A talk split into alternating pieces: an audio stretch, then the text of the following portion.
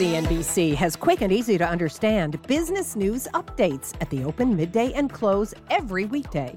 Markets, money, and more from Wall Street to Main Street. I'm CNBC's Jessica Ettinger. Follow and listen to CNBC Business News Updates wherever you get your podcasts. Hey there, we're live at the NASDAQ market site on this chilly Friday afternoon, and look who stuck around. Guy? While Guy and the crew are getting ready, here's what's coming up on the show. My fellow Americans, our long national nightmare is over. That's what investors hope is the case with struggling shares of General Electric, and they might get their wish come Monday. We'll explain why. Plus, Walmart's finances just hit an all time high. And there's something that suggests shares could go even higher when the company reports earnings next week. We'll break it down. And here's what shares of Roku are doing. But if you missed the move, we'll tell you how to get long for less. The action begins right now. Let's get right to it because we are heading into another busy week for retail earnings. Target, Best Buy, Home Depot, Gap, and Walmart all, all out with reports, but the big moves could come from the big box names. The options market implying a 4% move in either direction for Target and Walmart, a 6% move for Target. How do you play uh, in these names into earnings? Let's get in the money. And Mike, you're taking a look at Walmart, which actually hit an all time high today. Yeah, I'm taking a look at Walmart, number one, because it hit an all time high. Number two, because the thing's trading 20 times earnings. And this is really the haves and have nots in retail isn't it? And the final thing is what you just talked about, which is the relatively high implied move. So this thing implying a move of just under 4%. Normally, uh, a good deal lower than that, about 2.3, 2.4% is what we would normally expect. I think we can take advantage of the fact that people do feel like there could be a little bit more of a move because I actually don't think it's going to be a huge surprise, most likely. So we're going to look to try to sell some of that near dated premium. I think the best way we can do this is looking at a calendar spread. I was specifically looking at the November January 92.5 call spread. You could spend $2.50 to buy the January 92.5 calls, sell those Novembers at 110 against it. So you're going to spend just $1.40 to do that trade. This is going to obviously make some money if the stock does drift a little bit higher up to the strike along or even a little bit through it. Otherwise, that shorter dated call will roll off and you're going to own that other call you know, for a relatively low price. And that's a nice way, I think, to maintain a long position in a name that's had really quite a run. Yeah, it has quite a run. Uh, you know, really in the last month or so, if you think about it, was consolidating pretty well. It's definitely outperforming the rest of retail, especially most of the big box guys. So, you know, my view is into an event like this, when you have a stock um, trading at an all-time high after such a sharp rally in such a short period of time, it makes sense to define your risk. So I like the idea of a call spread here because if you are wrong, you're risking a little more than 1% of the stock price, um, especially at a time where, you know, a lot of retail acts very poorly. You're picking on or you're, you're choosing one that actually is a leader, X Amazon. And, and, even ones that have done okay lately. So Target obviously bad on the year, but yeah. a little bit better lately. Trades at a big discount to where Walmart is. So they're getting a lot of credit basically for, you know, trying to go into the online space despite the fact the company still has a big bricks and mortar presence, a million employees. So they still have that legacy problem. I stuck around. I know. Oh, hey, hey, hey. We tried to remove you forcibly from the set, but the chair wouldn't roll. Yeah, well, it's your loss or my gain or something like that. So, look, tar- can we talk about Walmart real quick? Because yes. you mentioned all time high today. Yeah, you know what? It also traded up to levels that it failed at the end of 2014, beginning of 2015. And if you recall, because I do, you saw a pretty precipitous drop all throughout the year. Not to suggest we're on the precipice of that, but just look what happened then. Why do I mention it? Because Walmart does trade at a premium. Walmart's had a huge move over the last six weeks, and Target trades at a discount. I would submit, and we've said this on July 13th, when when you were sitting in the middle at 6:32 in the morning, I was on your right. Oh, Target oh, wow. came out and pre-announced the upside, and I said at 52 bucks, there's something going on here. I think that stock goes higher, trading 61 today. So what does it mean? You stay with Target, take money off the table in Walmart. I got a question about letting it go through January. I mean, do we get any sort of indication from Walmart about holiday sales that could actually be an, another opportunity for the stock to move? Well, are we going to get? Are, well, are we going to get an example from Walmart specifically, or from retail generally? And yes, you definitely do get clues on what's going on in retail before the January expiration date of this option. We are going to see retail sales numbers a couple of times between now and then, and obviously we're going to get a lot of boots on the ground analysis as well, which I think is going to give us some flavor on how just, it's going. Just one thing on the actual trade structure. I mean, the idea of a call calendar, he's selling that near dated premium and then he's long the Jan. And so a lot of times the way I think of it, if this stock were to move up just a little bit or just stay around here, that sort of thing, then he ends up financing owning that Jan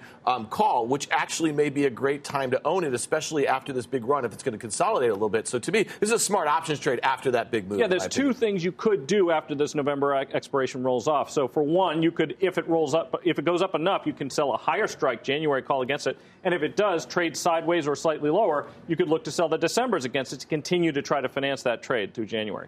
So let's broaden this out. And since you're here, Guy, and you're sort of the straddle between mm. options, well, action, I try fast to be. money. But let me just say, I well, think this is like my seventh or eighth time on the show. So in my world, I'm like counting? a regular.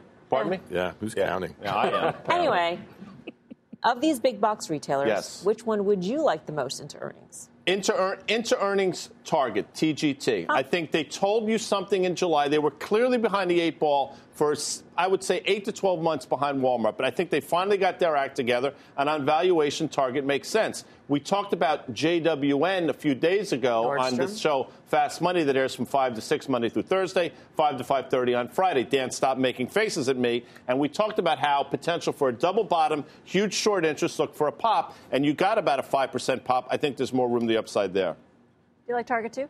Uh, I do like. Uh, look, it's trading 13 and a half times earnings, so it has a much. Yeah. Be, you know, your your room for error in that name is obviously a lot better, and they do occupy a similar space. I think you know the issue. Walmart is getting a lot of credit for doing things, although I don't know that that's translating in terms of magnitude. It's a really big ship, so they obviously have to do a lot of things right. And so I do think Target is kind of compelling at the discount that it trades to its peer. All right, now let's move on to General Electric. The stock getting a boost today ahead of its investor day on Monday. Despite today's rally, shares are still down 35% this year, shedding $99 billion in market cap. And that's put the state of the stock's dividend into question. So, will they announce a cut?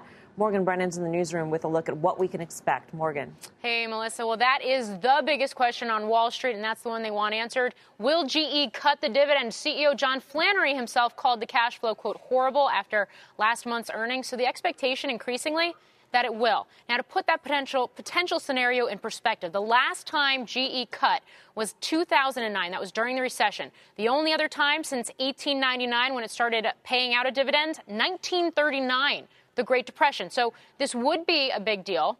But the other big topics, there's a number of them that uh, everyone's looking for answers to. Flannery's looking to cut $3 billion in costs through 2018. Will that target get more aggressive, especially as more layoffs seem to be coming? For example, according to Reuters just today, now layoffs in GE Digital. Other questions. What will comprise Flannery's pledged $20 billion in divestiture? Transportation, healthcare, lighting? Baker Hughes. These are some of the companies that have been tossed around uh, in speculation, especially since GE does have a hefty debt load to counter. Lastly, in light of all of this, What's the new profit guidance? GE still technically has a $2 per share target for 2018. It's outdated. Analysts have disregarded that for months now.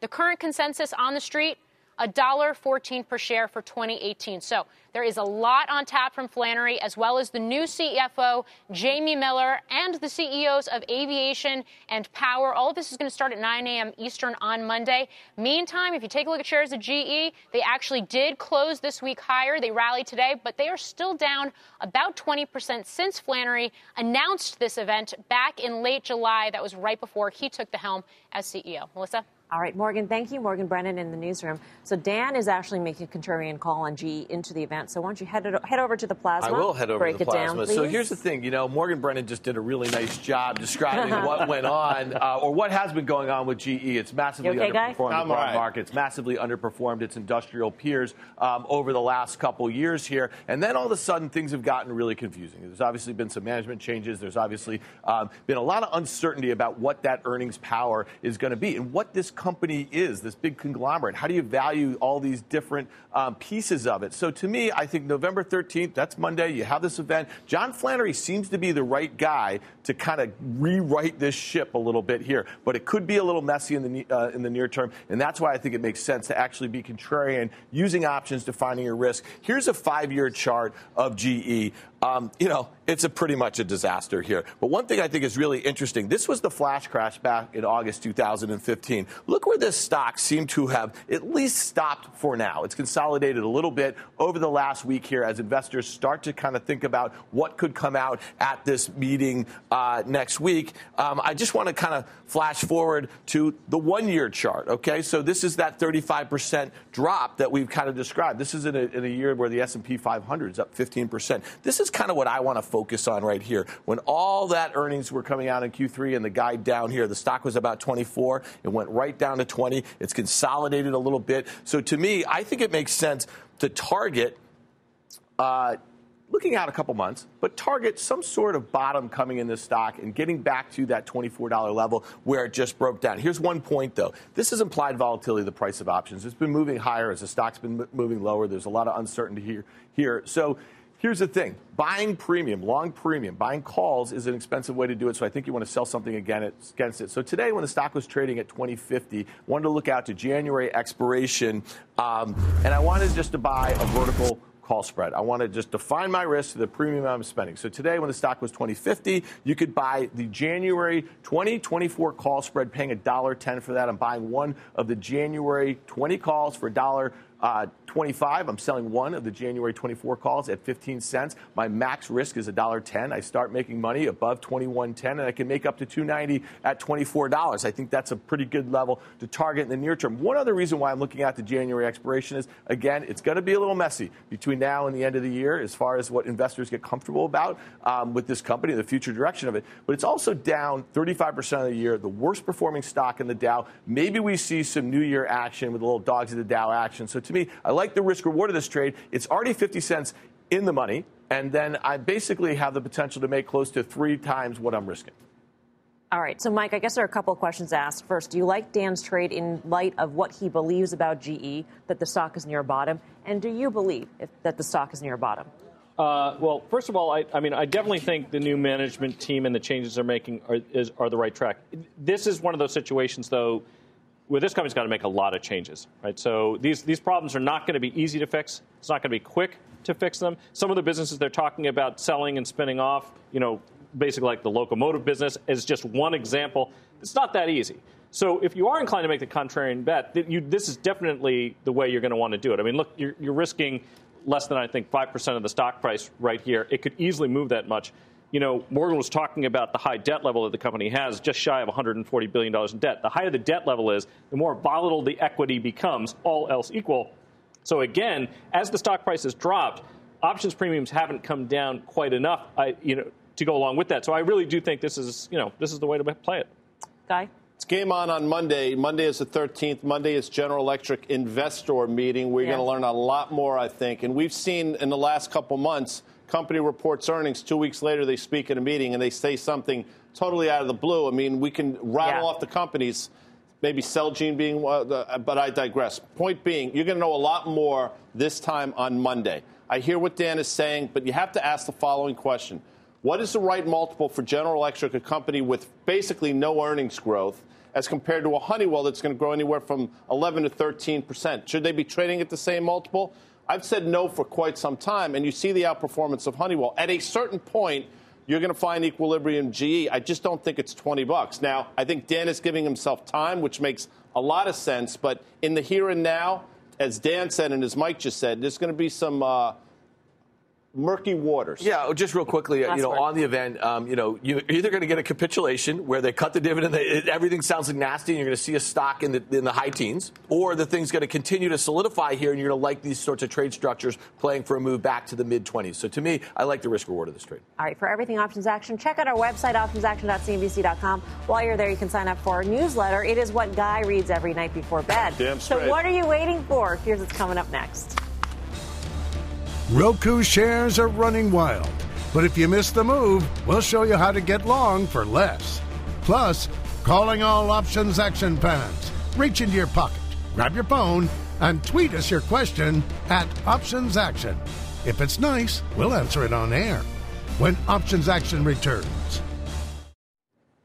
Welcome back to Options Action. Check out shares of Roku skyrocketing this week after blowout earnings. The stock is up nearly 150% since its public debut in September, making it one of the best performing tech IPOs of the year. So if you want to get in on this rally, how can you do it for less? Mike's at the plasma with the call to action. Mike.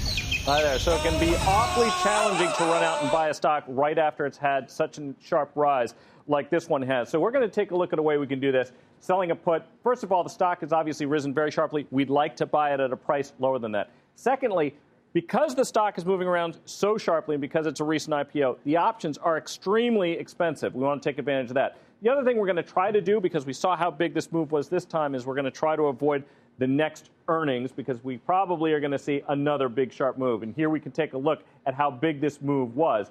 We may get a move as large as this one when we look at the next earnings. So what, what are we looking at? We're just going to look out to January. And when I was looking at this today, you could sell the January 35 put for $6. In fact, it closes with a 7 bid. So you could actually sell that for $7 at this point. What does that mean?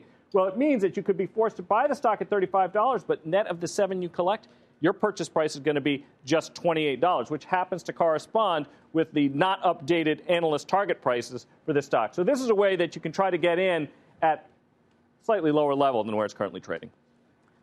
What do you think of Mike's trade, Dan? Then do I get to comment on Roku? Yes. Okay. The trade, I think, makes total sense. And we've looked at these situations over the years when we have these uh, small floats, these new issues, they're high short interest, and then you have this opportunity to sell a put to effectively get uh, involved much much lower levels. Worst case scenario between now and January is that this stock goes way through the difference between the strike and the premium which you sold, and then you are losing money. But I don't think that's likely to happen. The next opportunity for that to happen would be some sort of um, competitive announcement, and that's where I want to talk about Roku, or you know some t- types of earnings miss or something like that, which is probably going to happen after January expiration. But to me, this seems like a good way to take in some premium over the next couple months. The worst thing that can happen to you if you do this trade is you're going to own the stock at $28, a pretty big discount to where it closed today, just under $34.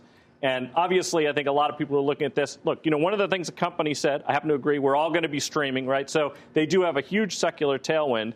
I mean, the valuation, we can't talk about valuation guy, of a company like guy, this. You know what I mean? remind you of Why- when the why y'all no, when the Fitbit and the GoPro came public. Remember, and, and then the CEOs told When- when us turned that everyone's going to be using health bands and everyone's going to be you know Right. GoProing this and that. It seems kind of similar, don't you It think? does seem similar, but- where are your GoPros and your Fitbits right now? in my, in my In drawer, drawer, yeah. drawer Dan, where's your which is Roku? hard to say. Active accounts for Roku, 16.7 million. There were, I think, 11.3 million or so last year at the same time. That's pretty significant growth. So I get it. They're doing something right. This is a deep end of the pool trade, folks, as all the people who watch OA understand. But to Mike's point, everybody that came out on the analyst front initiated on October 22nd or something, Right. all with anywhere from 22 to $28 price targets. I think Mahaney's, you remember Yeah, him? Mark I think he was 28. They're all going to have to ratchet it up. So the level that you're going to wind up being long the stock, worst case, probably not the worst Or, thing. or in the maybe world. they Do don't ratchet do you- it up. When do you look at subscribe to Snap, Roku? all- Do you? Oh, no, the, all course the not. underwriters are I, I just the subscribe. I'm telling you, I, I will bet you that six six months from now, you probably will be oh, subscribers, stop along it. with a lot more people. Oh, what do you mean? We'll keep, All we'll right. keep the tape. Still ahead. Shares of General Motors have been in reverse, falling 9% since its high just a few weeks ago. But that's good news for our friend Dan. We will explain why. Plus, got a question? Send us a tweet.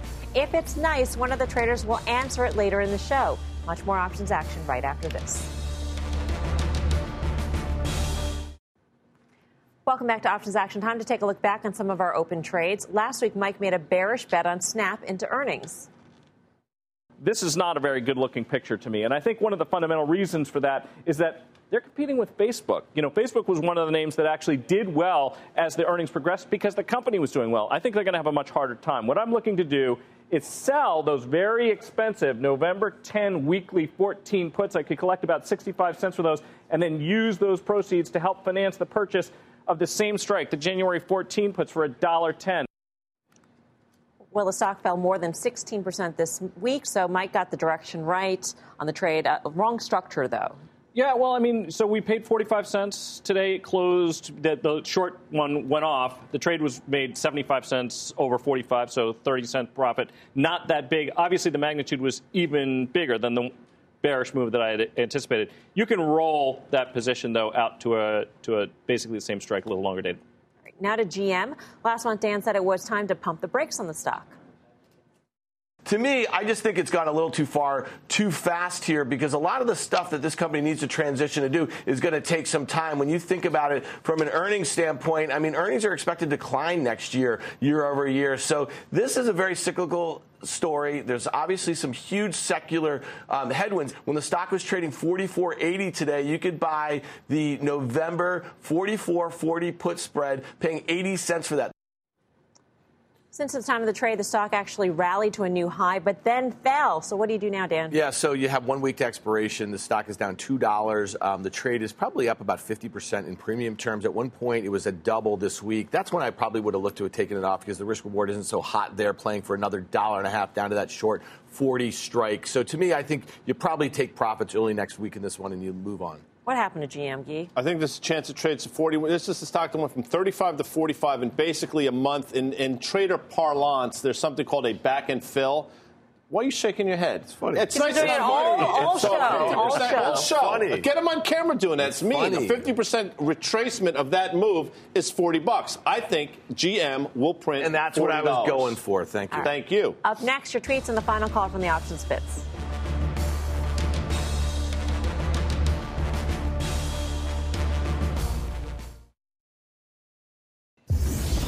Welcome back to Options Action. Time to take your tweets. Our first fan, Ian, asks, What is the best way to play the rumored acquisition of Mattel by Hasbro? Mike. You know, the most classic trade in options for this is the buy right. You buy the stock, you sell the calls at the strike where you think that acquisition is going to take place. That's the way the risk arb guys play it. All right. Time for the final trade, final call, excuse me. Last one from the options pits. Mike. Rather than buying Roku the stock, sell that January 35 put for seven bucks. Yeah, so GE, I mean, obviously it's a little dicey here. I think you could have this stock back towards 18 if the news isn't fantastic, but you have some time to play it out. So I like contrarian plays, long January calls. Thank you guys. Thanks for, for having me on Options Action. Oh yeah, joy for me to be here. Doesn't Can I give you a little history lesson okay. quickly? On the 11th hour of the 11th day of the 11th month. CNBC has quick and easy to understand business news updates at the open, midday, and close every weekday.